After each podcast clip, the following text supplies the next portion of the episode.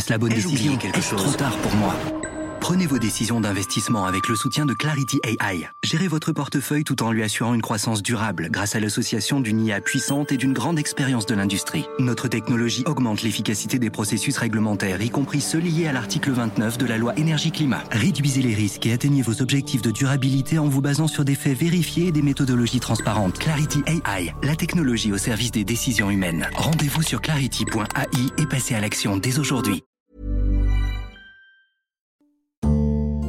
Cet homme-là, il s'appelle José Vaz de Matos. C'est le plus vieux pompier en activité de la brigade. Et lui, quand il voit la petite lumière qui s'allume, il dit attention, attention, attention. Dans cette tour, il y a huit cloches. Si les huit cloches s'effondrent, elles vont emporter la voûte. Et là, toute la cathédrale va s'effondrer comme un château de cartes. Et ces huit cloches, elles sont soutenues par euh, du chêne qui a 800 ans. Et lui, il ajoute, il dit aux deux généraux, on a une demi-heure pour arrêter le truc. Après, c'est trop tard. Il y a quelques jours, Elsa Fresnay m'avait raconté dans la story l'incroyable travail des pompiers de Paris pour sauver Notre-Dame, leur stratégie quasi militaire de lutte contre le feu et leur volonté de préserver au mieux le bâtiment. C'était le récit d'une nuit en enfer. Aujourd'hui, dans cet épisode, j'ai eu envie de revenir sur l'élan de générosité des Français qui a suivi cet incendie. Je suis Pierrick Fay, vous écoutez La Story, le podcast d'actualité des échos et je vais m'interroger dans cette émission sur l'avenir de Notre-Dame. 850 millions d'euros, plus de deux fois ce qu'a coûté la construction du Stade de France et de ses 80 000 places. C'est le montant des promesses de dons pour la reconstruction et la restauration de Notre-Dame, un montant phénoménal récolté en quelques jours seulement après l'incendie de la cathédrale dans la nuit du 15 au 16 avril un élan de générosité fort pour ce bâtiment, symbole de la ville de Paris et de l'histoire de France. Bertrand de Fédot est vice-président de la Fondation du patrimoine, dont le rôle est d'être aux côtés de ceux qui rénovent et valorisent le patrimoine. Dès l'annonce de l'incendie, la Fondation s'est mise aussi en ordre de bataille, notamment face au risque d'escroquerie. Alors, d'abord, nous avons réagi très vite. Et donc, nous sommes un peu à la Fondation du patrimoine à l'origine euh, de cette réaction. On a la chance d'avoir une structure de décision extrêmement rapide. Le président Guillaume Poitrinal m'a appelé alors que je rentrais chez moi du, Collège des Bernardins, euh, vers 9h30, et il m'a dit, écoute, euh, qu'est-ce qu'on peut faire? Qu'est-ce qu'on peut faire C'est un événement dramatique. Il y a déjà euh, sur les sites internet des officines qui se mettent en place pour collecter des dons sans en avoir forcément la légitimité. Il faut qu'on soit présent. Et donc nous avons lancé la souscription pour euh, la cathédrale alors qu'elle était encore en feu. Et c'est vrai que connaissant très bien la cathédrale, euh, son histoire et sa vie au quotidien, je pense que nous avons contribué euh, par une participation vraiment active à ce qu'on pouvait dire sur cet événement dramatique, à le nourrir de tout ce qu'il représente au-delà de l'effondrement d'un édifice exceptionnel, et en sollicitant la mémoire collective euh, sur euh, ce que représente euh, sur le plan spirituel, sur le plan architectural, bien évidemment, mais sur le plan de l'histoire de notre pays, le drame que nous vivions. Et je crois que le fait d'évoquer tout cela a accompagné avec une certaine justesse cette émotion qui était très grande et qui s'est nourrie d'une mémoire qui remontait, je crois, dans le cœur de chacun, un peu comme lorsque l'on perd un être cher, nourrir euh, l'âme de notre pays et bien au-delà, parce que nous avons eu des témoignages extrêmement touchants venant du monde entier. La cathédrale Notre-Dame de Paris représente quelque chose probablement d'assez unique. Et ça, c'est vu au niveau des dons que vous, vous avez euh, reçus pour, pour la cathédrale? Alors, nous avons reçu des dons immédiatement, c'est-à-dire euh, dès le 15, nous avons reçu des dons. Et nous avons aujourd'hui reçu plus de 200 000 dons, 215 000, 220 000, je ne sais plus le chiffre exact, mais c'est absolument considérable. C'est même, j'allais dire, presque plus important que euh, la somme globale dont tout le monde euh, se gargarise un petit peu. Ce que je trouve le plus impressionnant, c'est ce mouvement populaire. C'est-à-dire que rien que sur la Fondation du patrimoine, 200, 220 000 dons, avec un don unitaire qui est très élevé, c'est un peu plus de 100 euros. Ça représente donc 23 ou 24 millions d'euros. Euh, voilà, d'une générosité immédiate, spontanée, désintéressée, parce que je crois que ce drame a vraiment touché les cœurs. Il y a eu une réflexion dans le cadre du projet de loi pour la restauration et la conservation de Notre-Dame. Celle-ci prévoit un certain nombre d'assouplissements pour faciliter la reconstruction du monument et aller plus vite. Mais faut-il aller vite? Moi, je suis assez partisan d'aller vite, parce que ça n'empêche pas de prendre son temps. Mais euh, il faut que ce chantier euh, soit mené avec un certain momentum.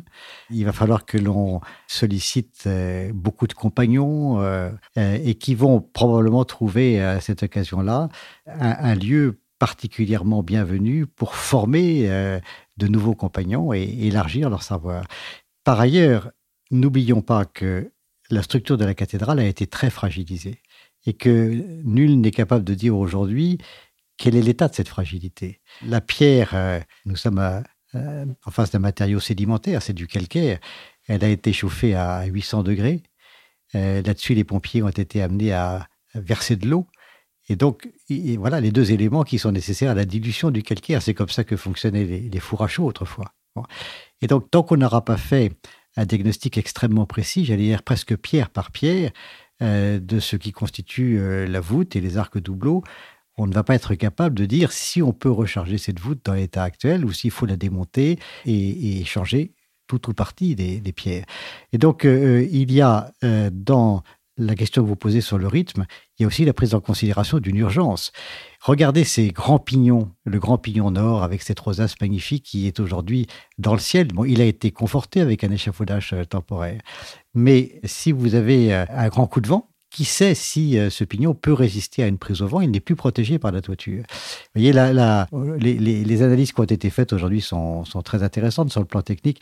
La cathédrale, dans son état, euh, avec une couverture, euh, avec la charge qui vient, j'allais dire, conforter l'ensemble du dispositif, la charge des voûtes, la cathédrale, on le pense, peut supporter des vents de 220 230 km/h dans l'état actuel des choses, avec la prise au vent, avec la fragilisation des murs, on ne sait pas ce que peut donner tout d'un coup un grand coup de vent de 100, 120 km/h.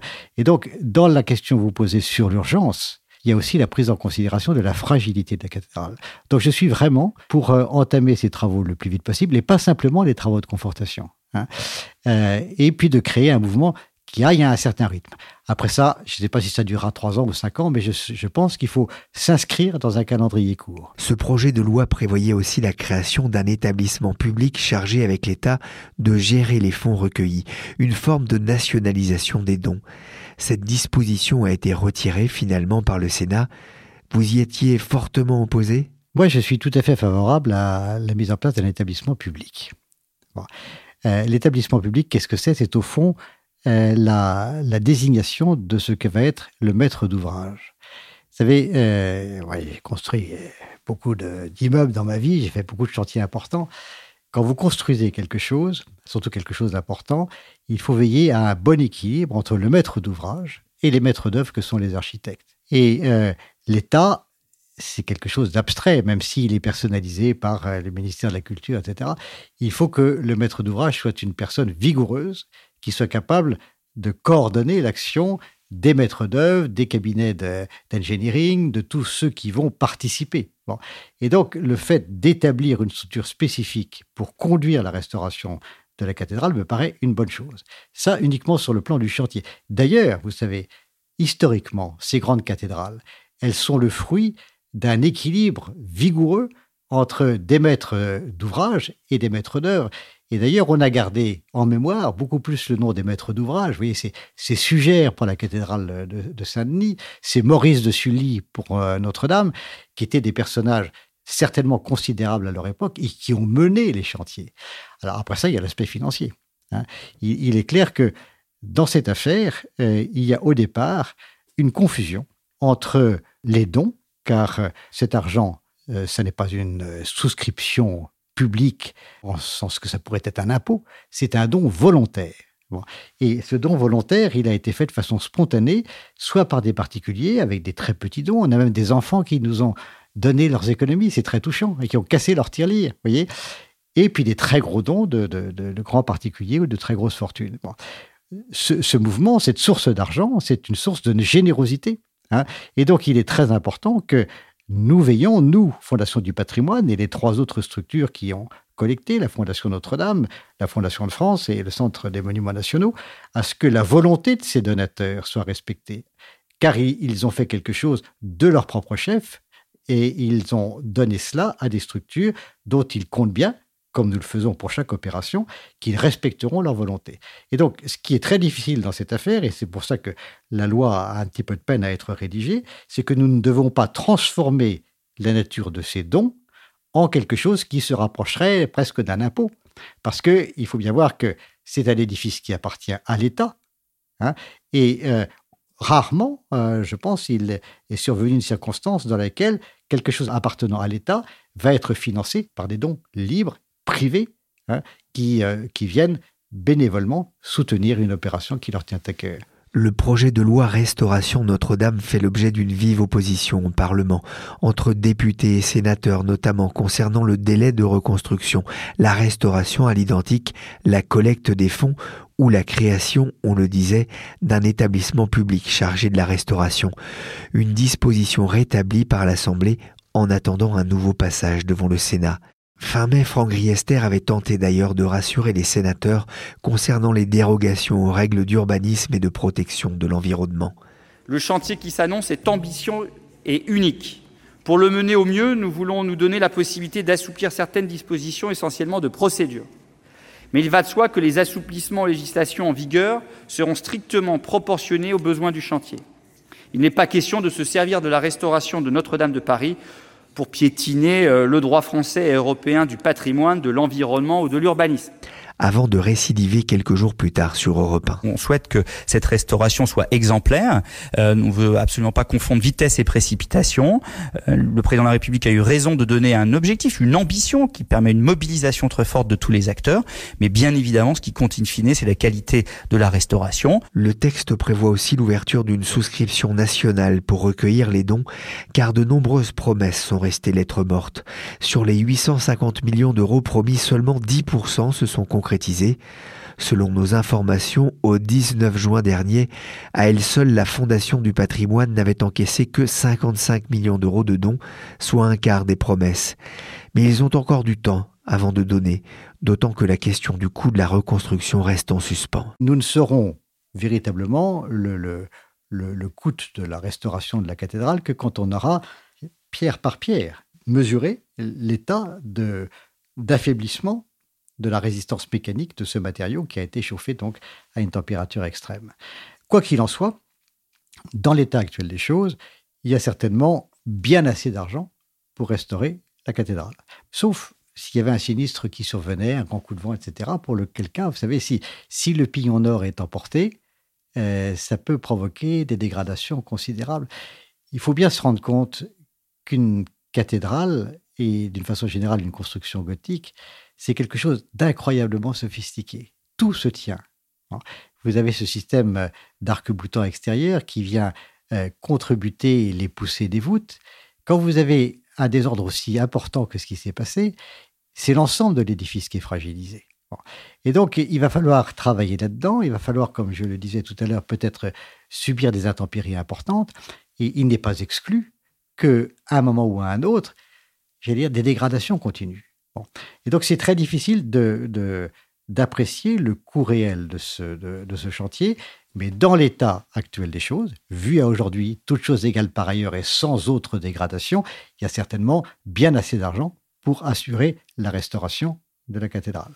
Alors, c'est la raison pour laquelle la Fondation du patrimoine, constatant cela, et voyant qu'elle a, euh, j'allais dire, en cours à peu près 2000 chantiers à travers la France, a euh, ouvert une souscription qui s'appelle Plus jamais ça et qui a pour objet de, de, venir aider tous ces chantiers qui sont répartis à travers la France entière et pour laquelle, d'ailleurs, l'ensemble des acteurs de la Fondation du patrimoine sur le terrain nous tiraient par la manche en disant Mais attendez, et nous euh, pour notre église, on a besoin de 50 000 euros. Pour le petit pont gothique, là, on a besoin de 80 000 euros. Tout ça est chiffré il faut, que vous continuiez à financer, ce qui est bien normal.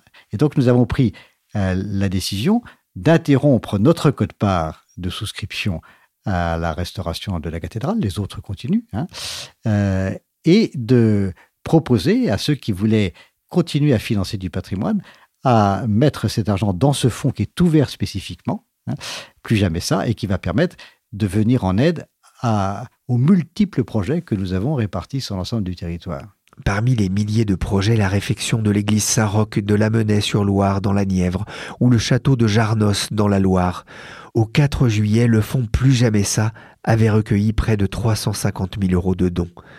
Pour revenir à Notre-Dame, j'ai demandé à Bertrand de Fédot comment il imaginait la future cathédrale. La cathédrale, c'est pas simplement un édifice. La cathédrale, c'est un symbole. C'est quelque chose qui, porte euh, des souvenirs euh, communs extrêmement importants. Euh, on ne peut pas faire n'importe quoi. Ce que je pense, c'est que aujourd'hui, un bon nombre, une majorité, je pense, de, gens souhaitent que la cathédrale soit restituée à l'identique de ce qu'elle était, ce qui n'était pas l'état d'origine, puisque, comme vous le savez, elle a fait l'objet d'une campagne de travaux très substantielle au XIXe siècle, sous la conduite de Viollet-le-Duc. Mais elle est rentrée dans le paysage parisien.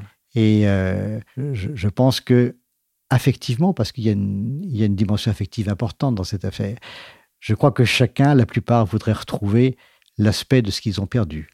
Alors, c'est vrai pour la majorité des gens, mais quand on regarde la population des donateurs, en gros les 220 000 donateurs qui ont donné à la Fondation du patrimoine, et au total ceux qui ont donné à la Fondation Notre-Dame, euh, c'est plus de 300 000 personnes, ça n'a pas été fait, je pense. Mais si on faisait un sondage spécifiquement sur cette population-là, qui est quand même légitime à donner son avis, hein, je pense qu'on arriverait à 80, 80 ou 90% de gens qui veulent que ça soit restitué à l'identique de ce que c'était.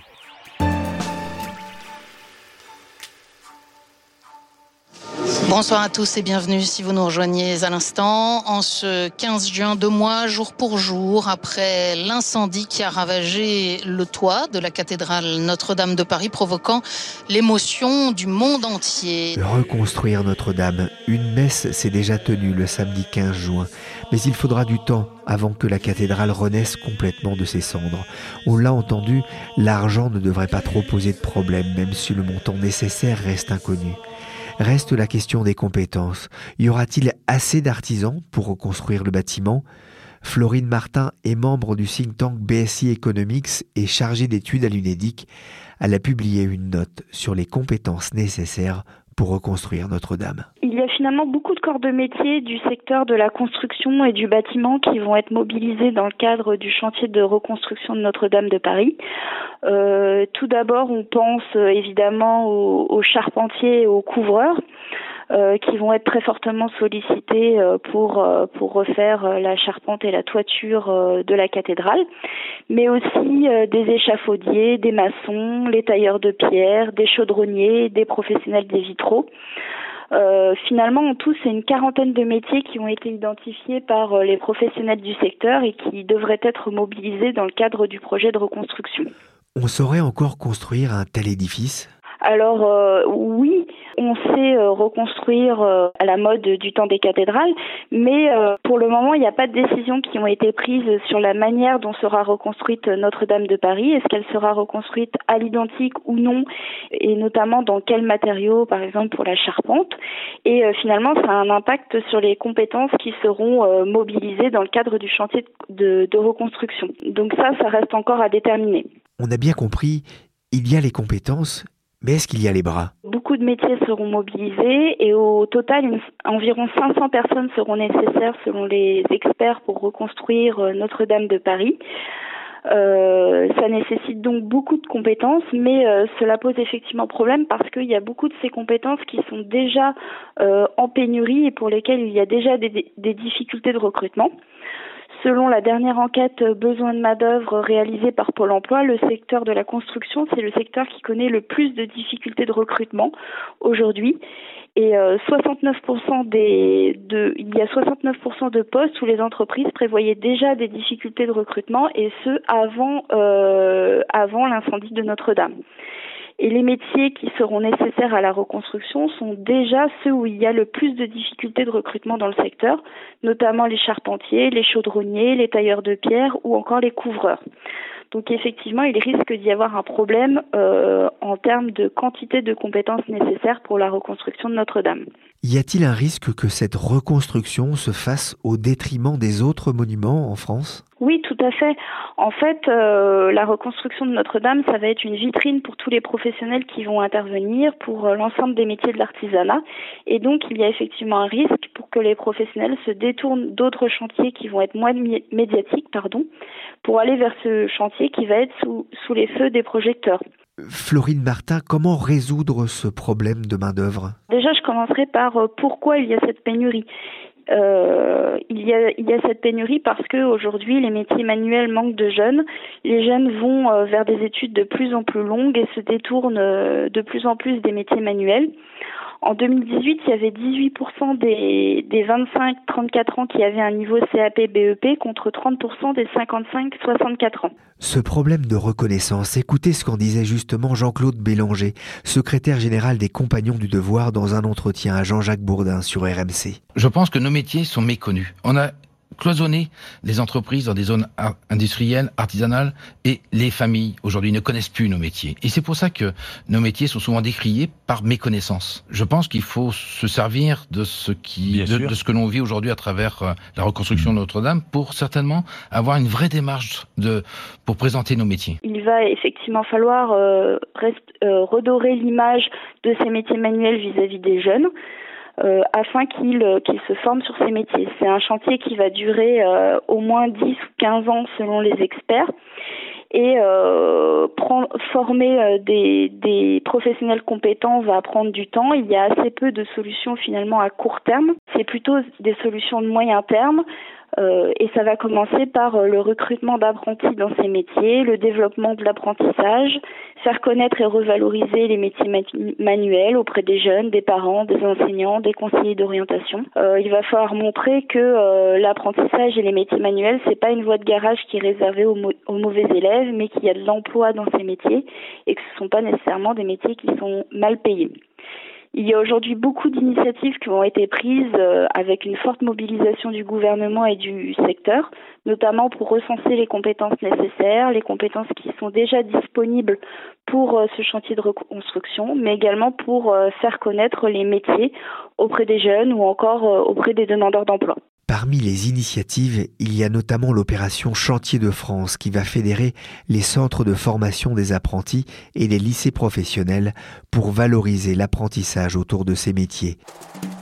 Merci Bertrand de Fédot de la Fondation du patrimoine. Merci aussi à Florine Martin de BSI Economics. J'en profite pour vous conseiller la lecture du hors-série juillet-août Science et Avenir sur la science des bâtisseurs, 5000 ans de construction extraordinaire avec un dossier sur comment restaurer Notre-Dame. La story, le podcast d'actualité des échos, s'est terminé pour aujourd'hui. À la réalisation Nicolas Jean, chargé de production et d'édition Michel Varnet. Vous pouvez nous retrouver sur toutes vos plateformes préférées de podcast. Pour l'actualité en temps réel, c'est sur leséchos.fr.